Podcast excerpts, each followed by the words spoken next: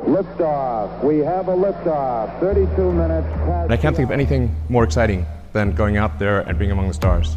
That's why. Da jeg i sidste uge talte med Danmarks astronaut Andreas Mogensen, så sagde han blandt andet sådan her. Det er en utrolig spændende tid at være involveret i, i rumfartsindustrien. Altså den udvikling, der sker i øjeblikket, er sindssyg. Ja, som Andreas Mogensen sagde, så sker der nemlig rigtig meget i rumfarten. Det kan jeg også godt skrive under på. Og det kan man blandt andet se hos NASA, som altså arbejder på at sende mennesker til månen igen, og derfra videre til Mars. NASA fremlagde i maj et koncept for, hvordan den første bemandede mission til den røde planet skal, eller kan se ud i hvert fald. Og på, i næste uge regner NASA tidligst med at sende en satellit på størrelse med en mikrobølgeovn afsted, som skal teste det kredsløb om månen, som rumstationen Gateway skal flyve i. Det er fra Gateway, at astronauter i fremtiden skal lande på månen, og rumstationen er også en trædesten for NASA på vejen til Mars. Du lytter til Den Nye Rumalder på Radio fire. Mit navn er Thomas Schumann, og du kan som altid sms ind undervejs i programmet ved at skrive ind til nummeret fjorten fireogtyve med dine spørgsmål og kommentarer. Skriv også gerne, hvad det er, du hedder, og hvorfra i landet du sender din sms. Velkommen til Den Nye Rumalder. Discovery, go at throttle up. zero G, and I feel fine. Capsule is turning around. Tranquility Base here. The Eagle has landed.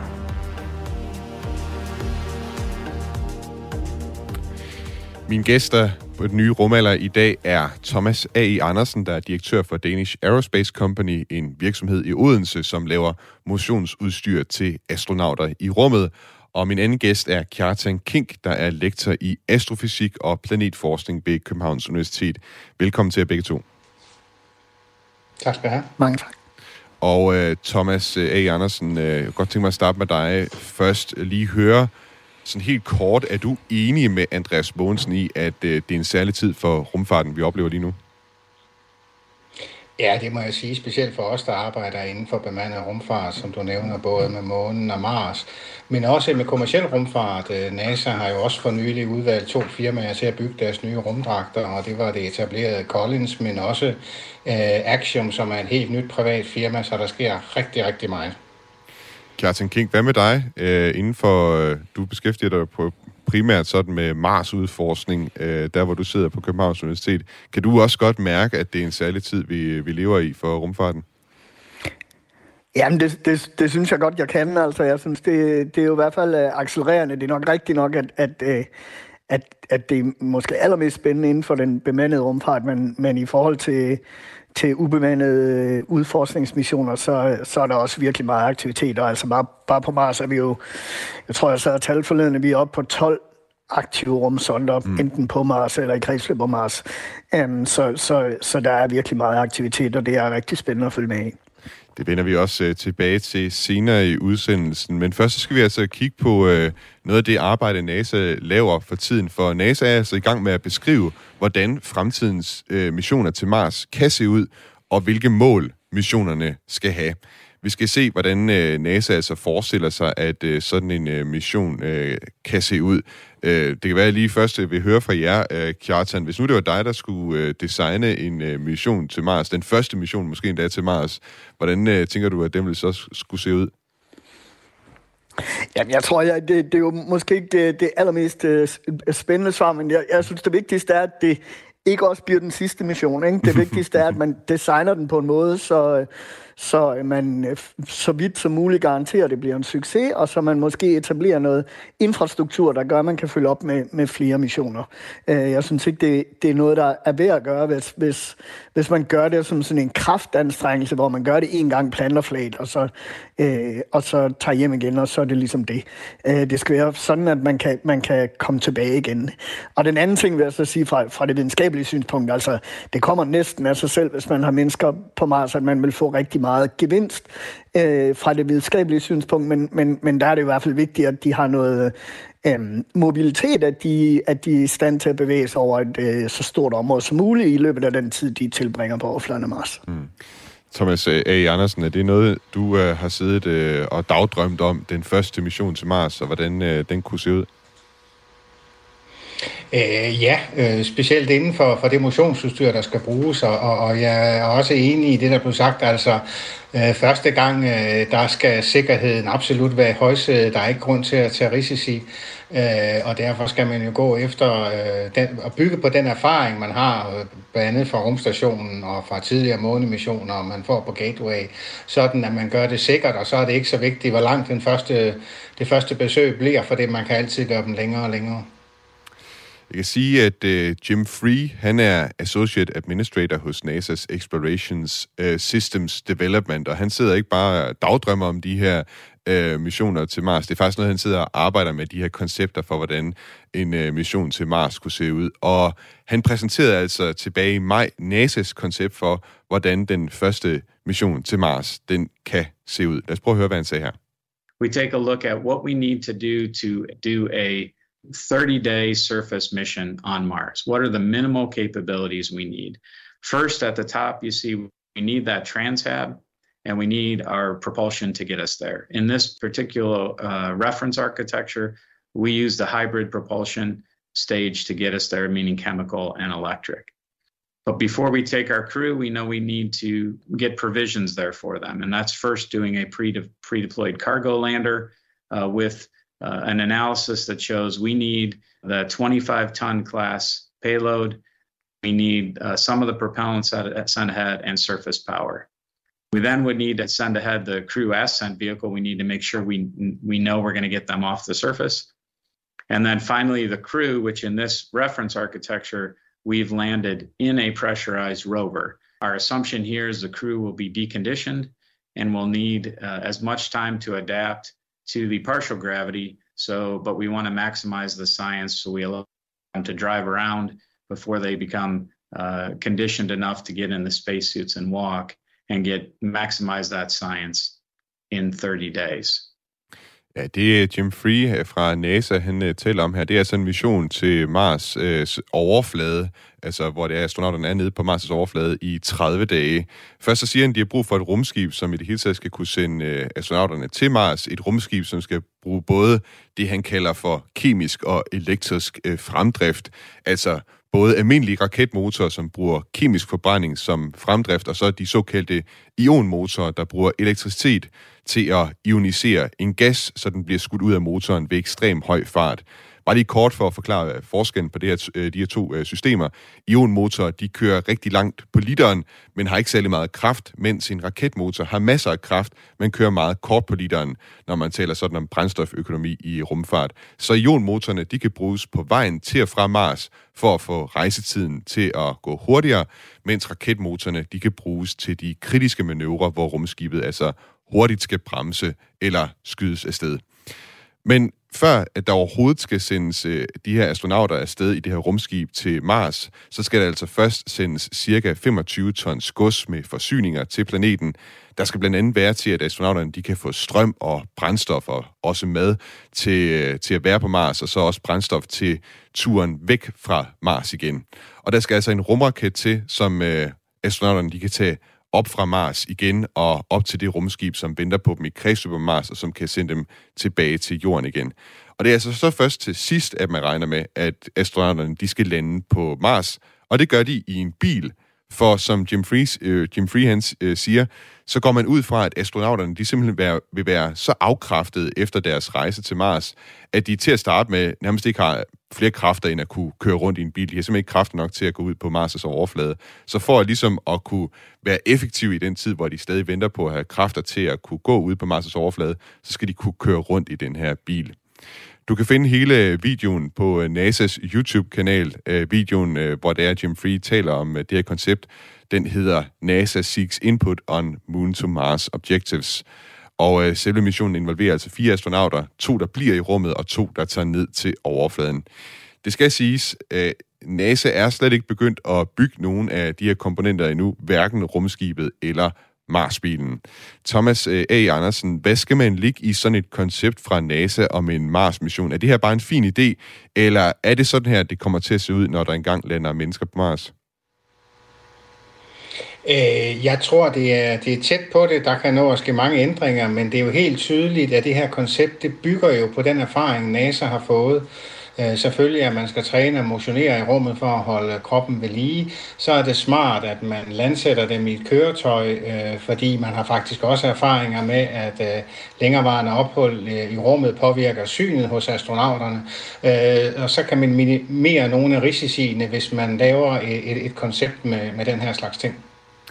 Jeg kom til at tænke på, da jeg hørte det her koncept, at øh, det jo egentlig virker mærkeligt, når man nu, sådan som I forsyner jo også den internationale rumstation med motionsudstyr, om ikke man kunne få de der astronauter på rejsen til Mars til at træne nok til, at de så var fedte og klar til at gå øh, trække i arbejdstøjet, når de lander på Mars. Er det simpelthen umuligt at, at træne astronauterne så meget på deres øh, rejse til, øh, til Mars, at de, øh, de er stærke nok til at kunne øh, foretage det, de skal foretage i de første par dage? I praksis, nej. I, i teorien er det jo et andet punkt, der drejer det jo så meget om motivation, og vi ved, kender det jo alle sammen, det her med at få motiveret os selv til at gå ud og løbe en tur eller komme ned i fitnesscenteret. Og så er der jo altså nogle ting, som jeg nævnte med hensyn til synet og sådan noget. Man er ved at få mere styr på, hvad man kan gøre og sådan noget. Men øh, det er jo ekstremt, hvad skal vi sige, øh, øh, virkelig ansvarsbevidst, at man helgarderer, selvom at... Øh, Selvom de kan træne, og man måske har styr på synet, så har man alligevel hengarderet ved at lave et koncept, så hvis der skulle være nogle problemer i de her områder, jamen så har man prøvet at eliminere dem, eller i hvert fald minimere dem. Kjartan Kinch, som Mars-forsker, hvad vil du så gerne have astronauterne på den første mission til Mars til at undersøge som noget af det første? Jamen altså, det, det, det vil jeg jo... Den egentlig store gevinst ved en, en, en bemandet mission for, for os vil jo være, at man, man helt uundgåeligt vil have kapacitet til at tage rigtig meget materiale med hjem til jorden af, af udvalgte geologiske prøver. Jeg var faktisk for, for en del år siden med til at, at kigge på øhm, fra et videnskabeligt synspunkt, hvad for et sted på Mars det kunne tænkes at, at give mening at lande. Øhm, og der kiggede vi på øh, et område, som ligger sådan... Øh, Øh, lidt, øh, lidt op på den nordlige halvkugle. Det er sådan, hvis man kommer lidt væk fra ækvator, så kan man faktisk finde øh, ret store øh, depoter af is på Mars. Altså nogle, nogle gamle udslugte gletsjer, hvor man regner med, at øh, det kan man se med radar fra, fra kredsløb, at hvis man graver måske en, øh, en meter ned eller sådan noget i, i jorden, så er der forholdsvis ren is nedenunder. Og det vil selvfølgelig være en, en fantastisk ressource for astronauter på overfladen af Mars at have adgang til, til is, fordi at, at, at de så måske... Øh, Ja, så fordi så har de vand til rådighed, selvfølgelig. Øhm, men det kunne også være rigtig øh, interessant øh, fra et videnskabeligt synspunkt, fordi at, øh, at man kan lære noget om de klimacykler, der sker på Mars i dag, som gør, at det her is flytter sig frem og tilbage på, på Mars-overfladen. Øh, og ellers så handler det jo, ligesom det gør med robotmissioner, meget om diversitet. Det handler meget om at finde et landingssted, hvor man kan, øh, med, med den begrænsede mobilitet, man nu måtte have, kan nå flere forskellige typer af terrænger, som på en eller anden måde er, er karakteristiske for Mars, eller kan fortælle en noget, noget bredere om, om, øh, om Mars' historie og udvikling. Øh, sådan at, at når man flyver hjem igen med, med, med sine geologiske prøver, så har man ikke kun udvalgt prøver fra, fra et terræn, men man måske har fra, fra to eller tre øh, karakteristiske terrænger. Og det, og det kan man faktisk også finde områder, hvor der, hvor der er de her udslugte gletsjer, og hvor man samtidig ligesom er på grænsen mellem i hvert fald to, øh, to forskellige typer af geologiske øh, terræn, som har meget forskellige alder, og som, øh, og som øh, øh, har meget forskellige karakterer. Øh, så, så, så det vil være sådan noget, man vil, man vil kigge på, tror jeg. Lift off, the final lift off of Atlantis on the shoulders of the space shuttle. America will continue the dream. En af de ting, som er fuldstændig afgørende for, at mennesker kan besøge Mars, det er selvfølgelig også, at de kan få strøm, altså strøm til varme og lys til at holde gang, øh, ja, altså strøm til varme og lys til, til de mennesker, der skulle sendes afsted, og så også strøm til at holde gang i de maskiner, som sørger for ilt og for at fjerne øh, C O to fra luften, sådan at øh, astronauterne her ikke bliver for iltmangel simpelthen. Og selvfølgelig så også øh, strøm til videnskabelige eksperimenter, og også på sigt strøm til at måske dyrke mad i på en... Øh, på en base på Mars eksempelvis. Indtil nu så har mange Mars-robotter altså klaret sig med solpaneler, men til bemandede missioner er der brug for meget mere strøm. Og øh, Kjartan Kinch, lektor i astrofysik og planetforskning ved Københavns Universitet, der er jo altså nogle ting ved Mars, der gør, at det kan være svært alene at forlade sig på solpaneler? Helt kort, hvad er det for ting, der gør Mars lidt besværlig med solpaneler? For det første er Mars jo lidt længere væk fra solen, så solindfaldet er cirka det halve af, hvad det er her på jorden. Øh, og for det andet, så er der jo en del øh, støv i Mars-atmosfæren, som, øh, som dels lægger sig på solpanelerne øh, over tid, og dels øh, kan... Øh, dels Dels så er der perioder, hvor man kan have de her støvstorme, hvor der løftes rigtig meget støv op i atmosfæren, og derfor kommer der ikke så meget lys ned. Man kan sige, at det her problem med, at der lægger sig støv på solpanelerne, er måske et større problem for en, for en robot, end det er for, for et menneske, som, som jo dog trods alt ville kunne gå ud og, og, og, og ligesom, øh, fjerne det værste støv eller sand, der måtte have lagt sig på sådan et solpanel. Men hvis man, øh, hvis man så rammer ind i en, i en støvstorm, og man får en periode med, med betydeligt mindre lysindfald på overfladen, jamen så, så det er jo ikke et problem, man, man på samme måde kan, kan gøre særlig meget ved. Øh, og så vil jeg også sige, at, at der er jo øh, en, anden, en anden gevinst ved, ved atomkraft, vil jo være, at at der er noget overskudsvarme fra sådan et øh, kraftværk. Øh, og, og varme er også noget, man vil, man vil have brug for, altså til at opvarme det, det sted, hvor man skal, hvor man skal bo og sove. Øh, og, det, og der får man jo noget varme, og man så må sige gratis, øh, med atomkraft, som man ikke får med solpaneler. Det er godt, du nævner atomkraft, øh, Kjartan, fordi øh, det er nemlig noget, NASA og andre har set på som en måde, man, man altså kan bruge til at sørge for, at der både er strøm og varme, som du er inde på her, til astronauterne. Og jeg har talt med en person, der hedder David Poston. Han mener, at atomkraft er den eneste praktiske måde at gøre tingene på, hvis man skal sende mennesker til Mars. Og lige lidt om David Poston. Han er altså en person, som i tredive år har arbejdet med at finde anvendelse af kernekraft i rummet, både som fremdriftsmiddel og som kilde til strøm. Han er Chief Technology Officer ved Space Nukes, eller Space Nuclear Power Corporation, som er det fulde navn på øh, den her virksomhed, han arbejder for. Og det er altså en virksomhed, som har som mål at gøre det muligt at bruge atomkraft på månen, på Mars og på de ydre planeter, eller hvor ellers i solsystemet, at man øh, simpelthen ikke kan få strøm nok øh, via solceller eller andre kilder til strøm. David Poston, han var desuden chefdesigner på den reaktor, som NASA brugte til deres Kilopower-projekt. Øh, den hed, den reaktor kaldte de Krusty.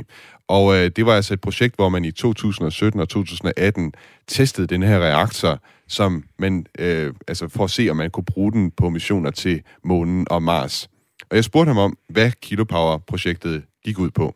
The Kilopower project was an attempt to come up with a reactor that was was what we would say doable in terms of cost and schedule and existing technology in a simple system that could produce one to ten kilowatts of electricity, and that that's not a whole lot from from a uh, terrestrial perspective, right? It, the average ho- household might use two or three kilowatts in its peak usage, you know. So it, you know, uh, it's not it's not impressive from that perspective, but we're very good in our space missions learning how to deal with small amount of power. So they really only need tens tens of kilowatts to have a small mission and outpost on Mars.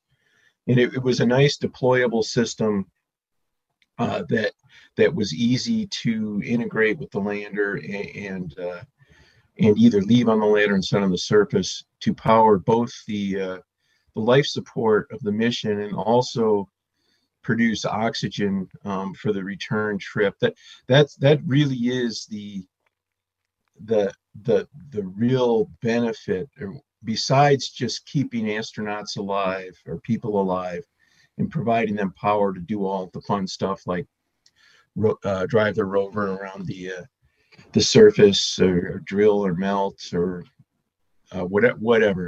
It's it's to make return propellant, because the rocket equation really defines how uh, how hard it is to take propellant for your trip home, to take it with you the whole whole trip.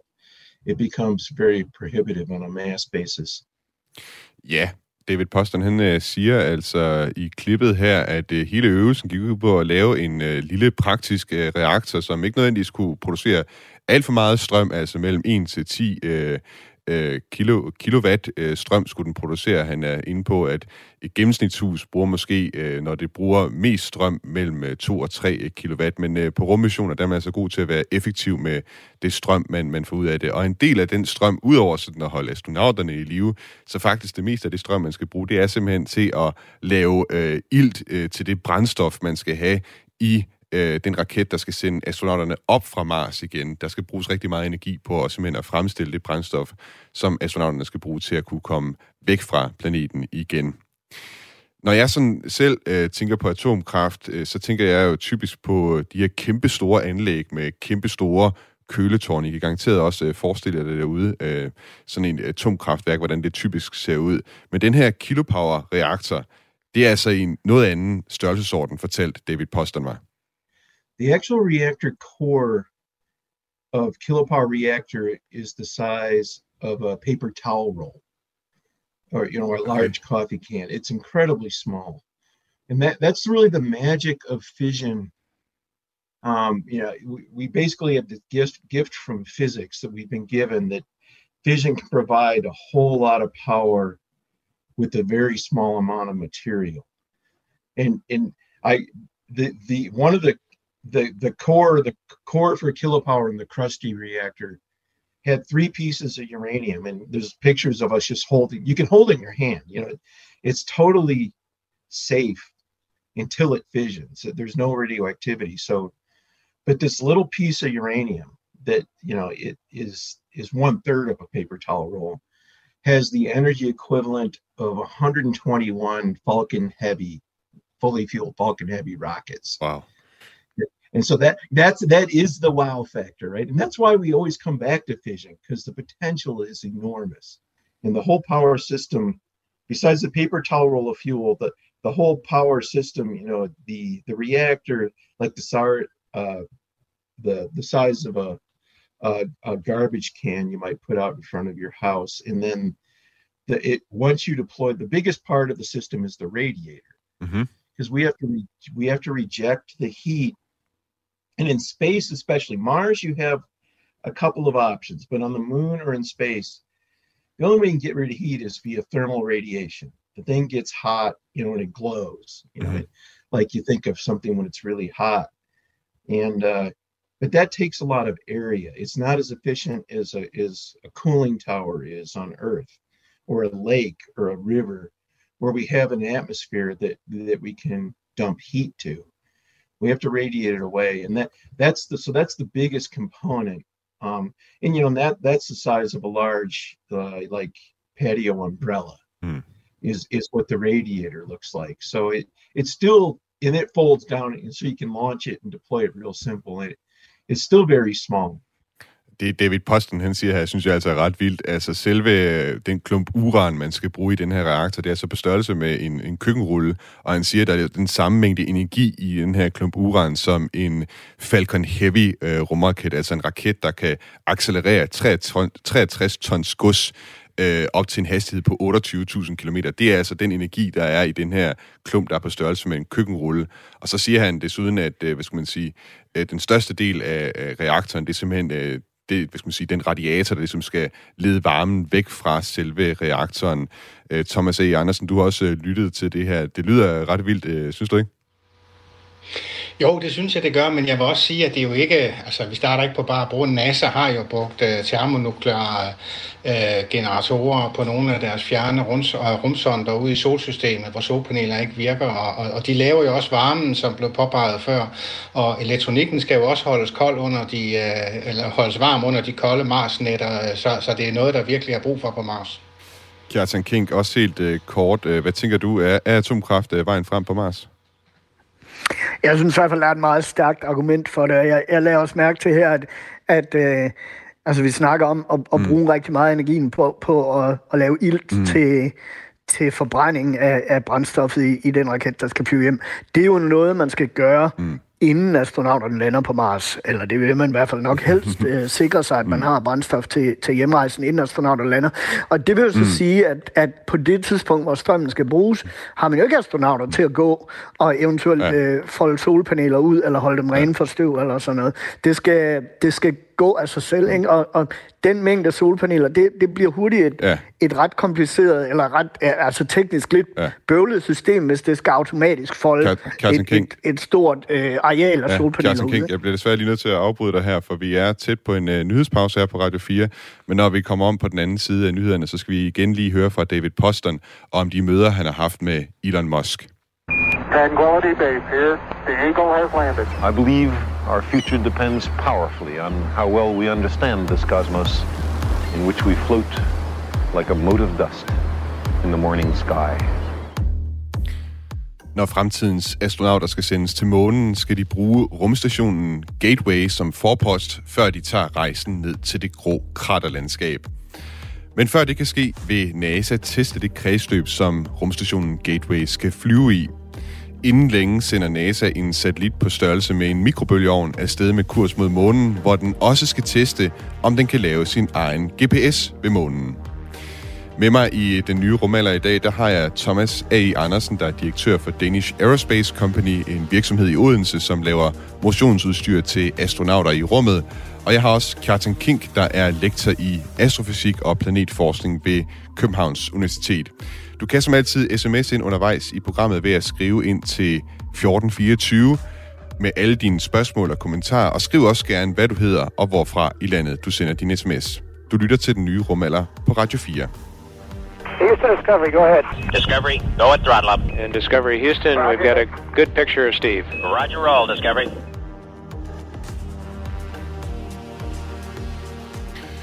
Og før øh, nyhedspausen, der lyttede vi til nogle klip af David Poston, som øh, har været chefdesigner på den reaktor, NASA brugte til deres Kilopower-projekt, altså et projekt, hvor man tilbage i to tusind sytten og to tusind atten testede reaktorer, som kan bruges på månen og Mars. Og David Poston er desuden Chief Technology Officer ved Space Nukes, altså en virksomhed, som arbejder med atomkraft øh, i rummet. Og Claus har skrevet ind med en kommentar, øh, som øh, måske var god lige at få med her.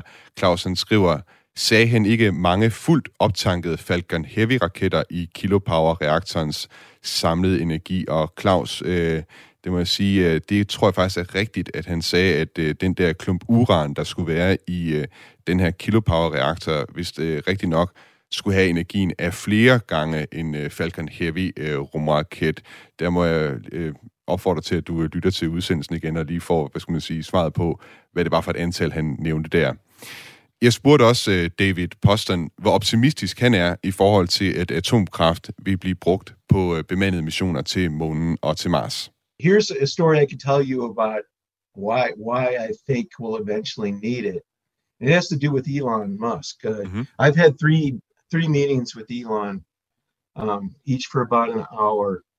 And it was funny, the first meeting we had, he he, he kind of said, well, I own a solar power company. Why would I do anything but solar? Mm. and, and so it, but the funny thing was, even all the other, there were some other SpaceX people in the room. Um, and, you know, and they, they disagreed, but it went okay. But then as we had like more, uh, we had three meetings. By the third meeting, he said, yes, I'm, I need a reactor. He did say, I'm one hundred percent committed, focused on transportation, which is the biggest problem to solve. Mm. It, it, you know, so how we can get there affordably and get back. And he's, he's hoping, you know, he said, I hope you can solve it or anybody can solve the power thing. And he wants to buy the power. But then, then he did say, if nobody solved it by the time I'm done getting Starship completed, then he would he would move to that. And I I, I think he's pretty good at getting done what he put his, puts his mind to. So it, if we don't do it, eventually SpaceX will or someone else will. Hmm. When, when did you have these conversations with uh, Elon? Yeah, they were. Uh, the first one was in twenty fifteen. Last one was in twenty nineteen, I believe. And I, he, I mean, I, It, he's impressive. I mean, I, everyone has their opinion, right? And unfortunately, he's getting more political. Mm. Um, but, you know, he, he he is a genius, very impressive. He, every time we talked, he, he seemed to understand the big picture well, as, as well as the engineering. And it's a very unique man, you know, that that that has this vision and kind of a grounded uh, technical sense. Um, so I I, uh, I will give the big thumbs up to Elon. Ja, David Poston fra virksomheden Space Nukes, han siger altså, at han har haft møder med Elon Musk, øh, hvor de har talt om øh, mulighederne for at have atomkraft øh, på, øh, på Mars, og han siger simpelthen, at øh, det, var, det var noget, der krævede noget overtagelse af Elon Musk, fordi at Elon Musk han også har sin egen virksomhed, der laver solpaneler, men til sidst, så er det altså gået op for, for Elon Musk, at han øh, altså også har brug for atomkraft øh, øh, på Mars, når engang han får sendt øh, sine missioner afsted derop.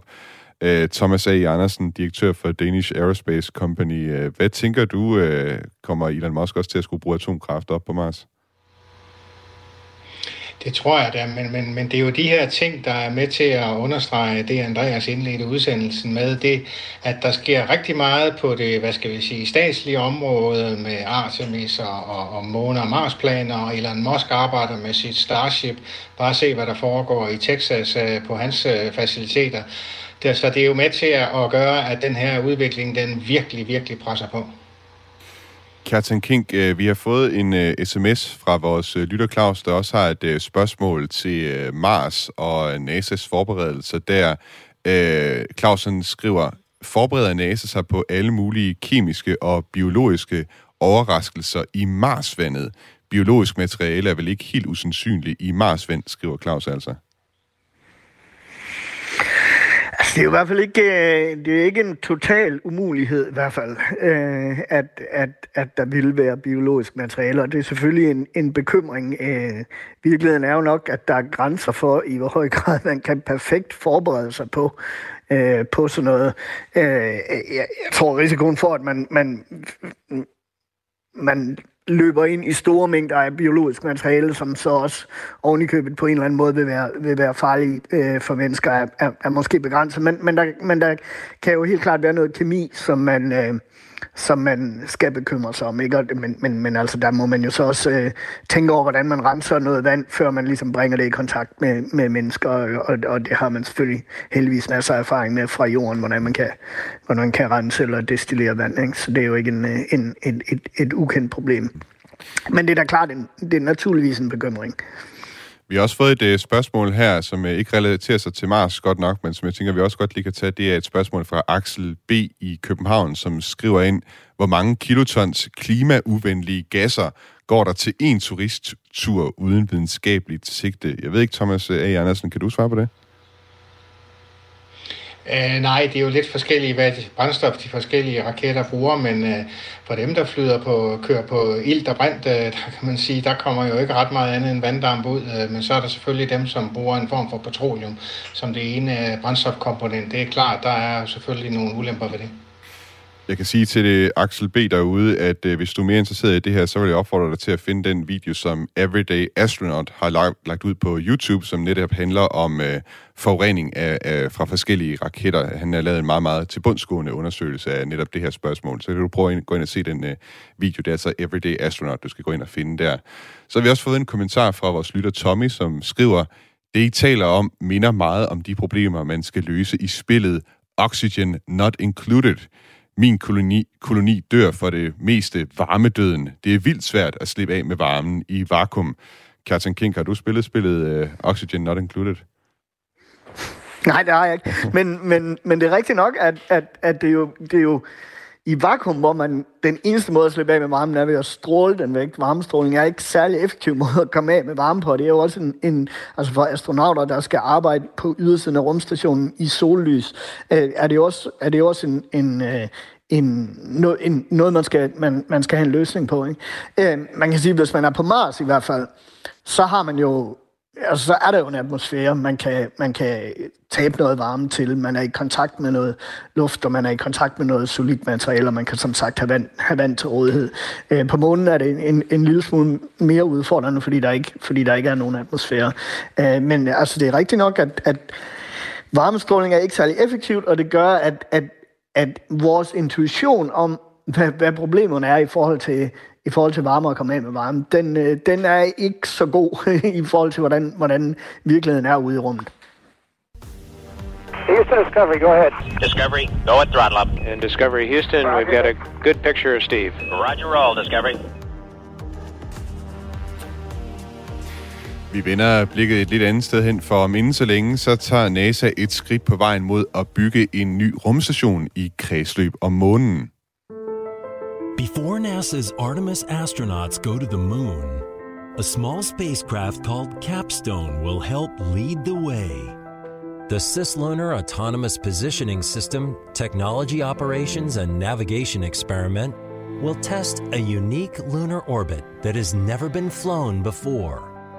This orbit will be home for NASA's Gateway, the future space outpost that will support visiting astronauts on their way to the moon and beyond. To help prepare for Gateway operations in this orbit, Capstone will fly the path first. The mission will be led by... Ja, der er så smurt uh, godt på med pathos, når uh, NASA de laver deres uh, trailere for de missioner, de skal sende afsted ude i rummet.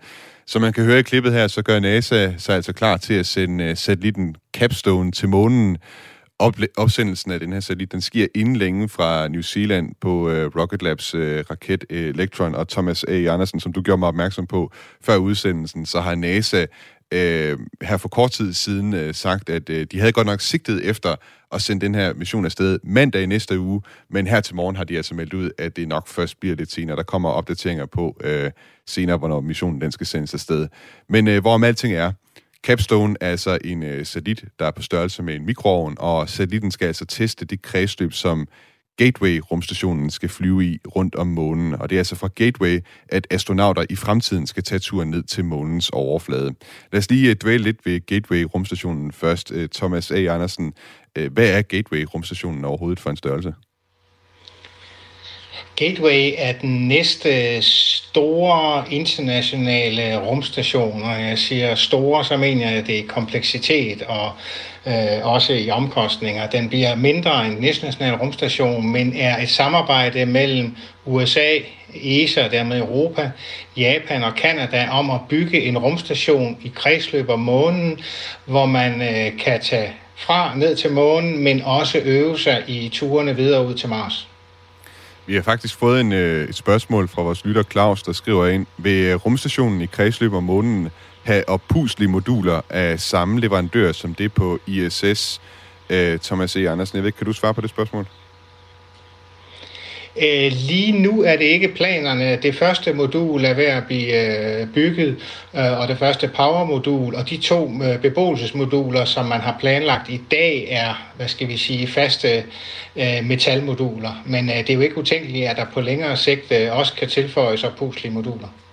Og så vidt jeg husker, så er det Bigelow Aerospace, som var leverandøren til et oppusteligt modul på den internationale rumstation.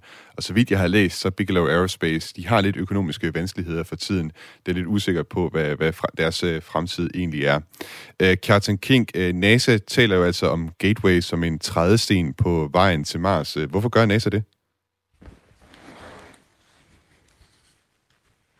Er du med mig endnu, Kjartan Kinch? Jeg faldt af, men nu kom jeg tilbage. Jeg er lige kommet ind igen. Vi har, fået, vi har lavet acquisition of the signal med dig igen, som man siger inden for rumfarten. Ja. Øh, spørg, spørgsmålet var her, altså Kjartan, eller hvad hedder det, så NASA taler jo altså om, om Gateway som en, som en trædesten på vejen til Mars. Hvorfor, hvorfor gør NASA det?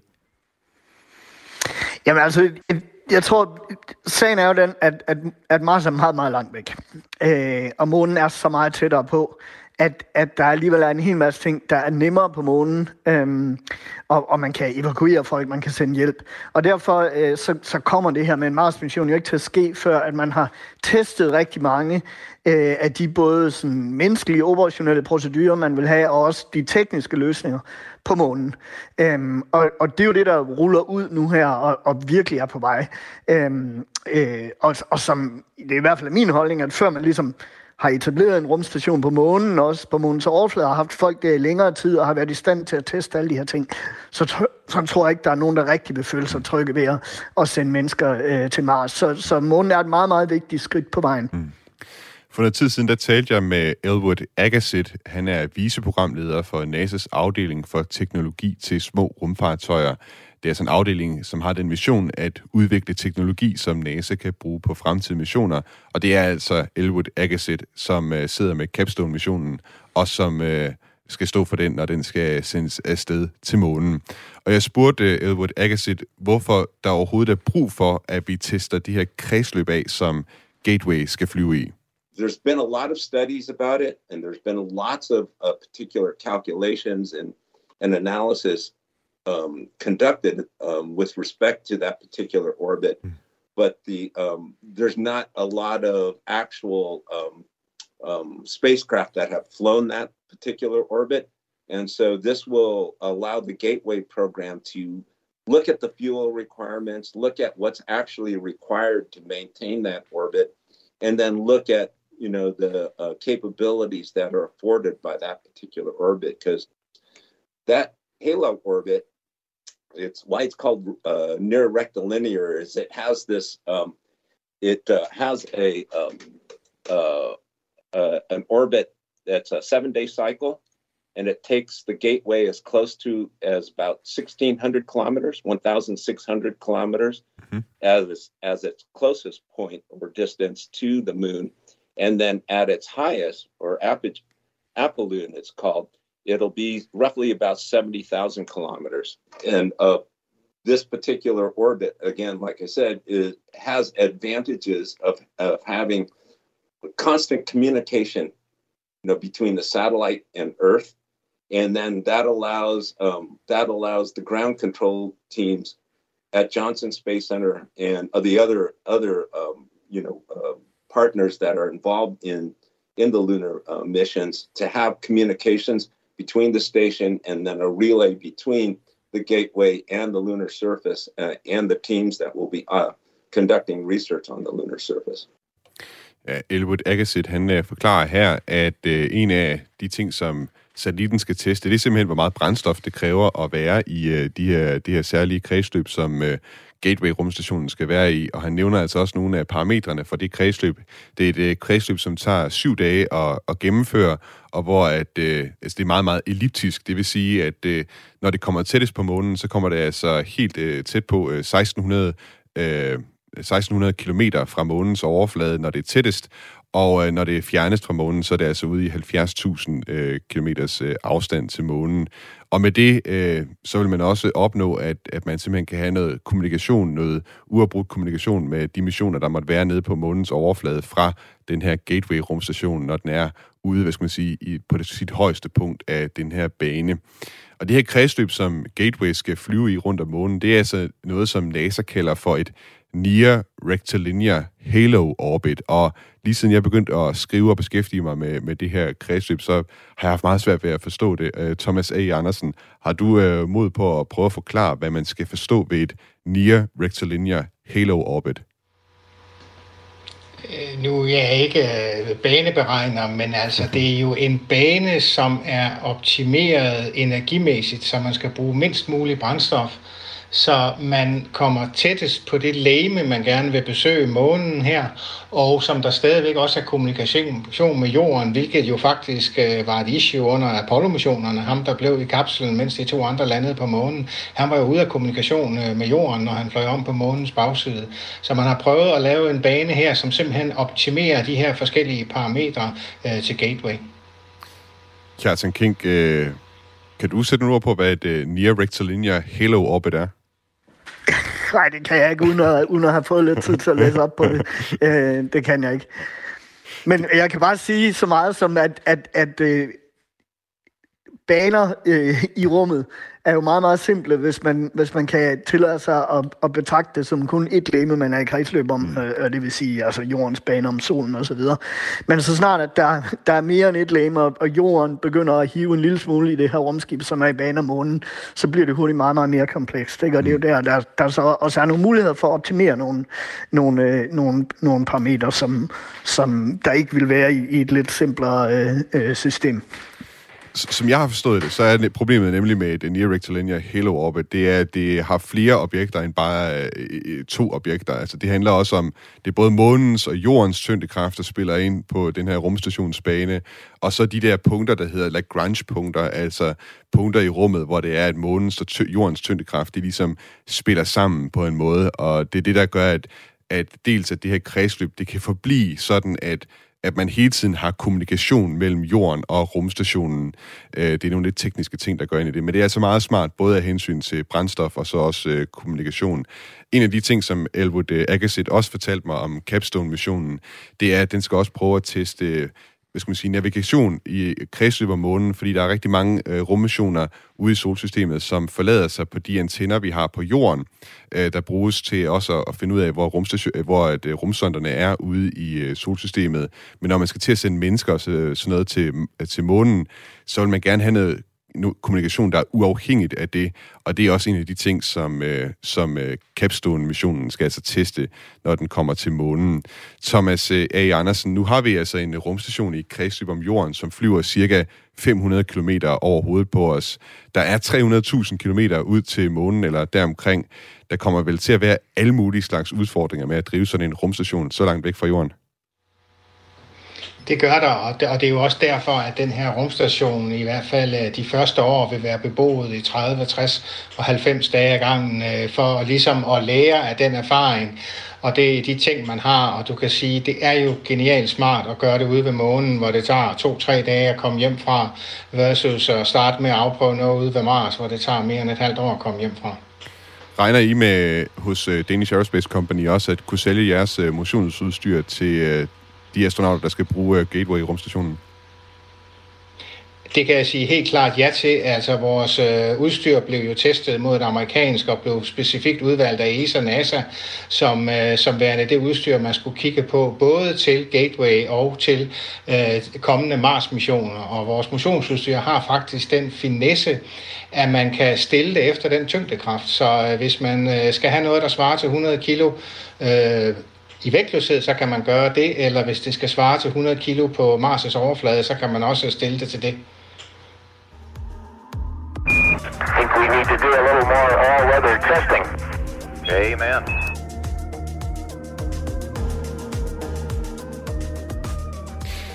Her til sidst i udsendelsen, så vil jeg gerne lige vende tilbage til det citat, som jeg startede udsendelsen, udsendelsen med fra Danmarks astronaut Andreas Mogensen.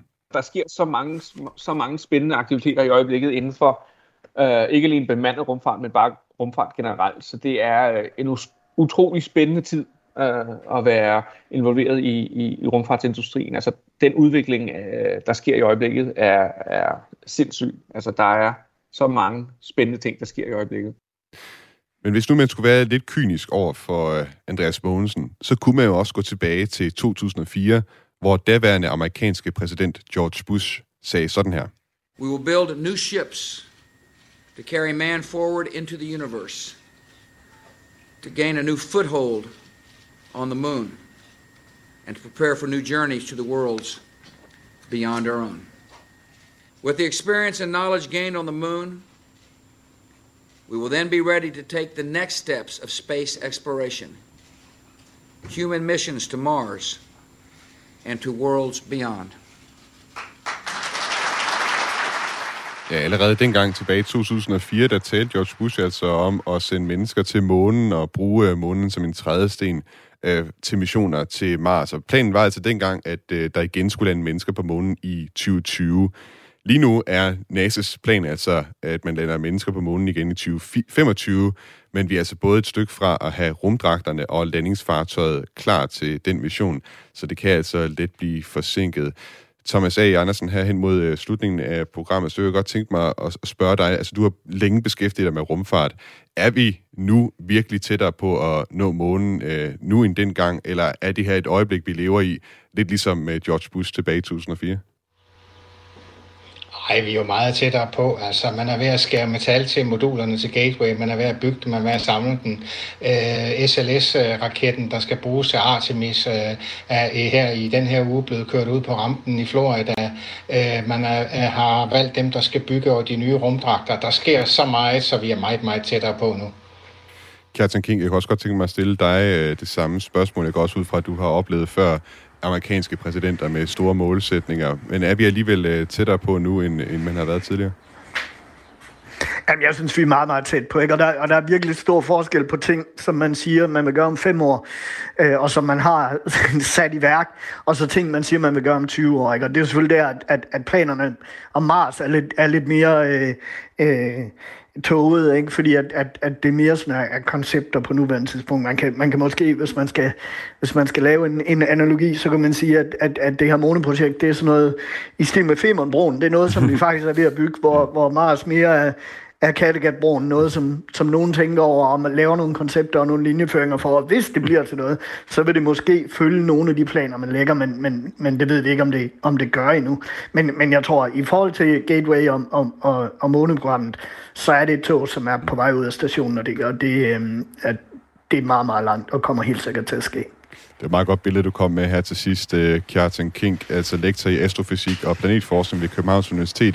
Tak fordi du har været med i den nye rumalder i dag, og også tak til Thomas A. Andersen, direktør for Danish, Danish Aerospace Company. Tak fordi I begge to har været med i programmet i dag. Selv tak. Selv tak. Programmet i dag var tilrettelagt af Lasse Dinhold Kristensen, redaktør af Camilla Høj Eggers. Mit navn er Thomas Schumann, og musikken, du har hørt undervejs, er lavet af T-Shot Starfish. Hvis du kan lide den nye rumalder, så vil jeg anbefale dig at downloade Radio fires app og trykke på følg ud for den nye rumalder, så får du en notifikation hver gang, der ligger et nyt afsnit klar til streaming. Og hvis du har nogle venner, der går meget op i rumfart og synes, at det er spændende og kunne tænke sig at vide mere, så vil jeg også anbefale dig om at give en anbefaling videre til dine venner om det. Vi høres ved. Ad Astra. We should have a base on the moon. Like a, like permanently occupied a human base on the moon and send people to Mars, you know, and a city, build a city on Mars. That's what we should do.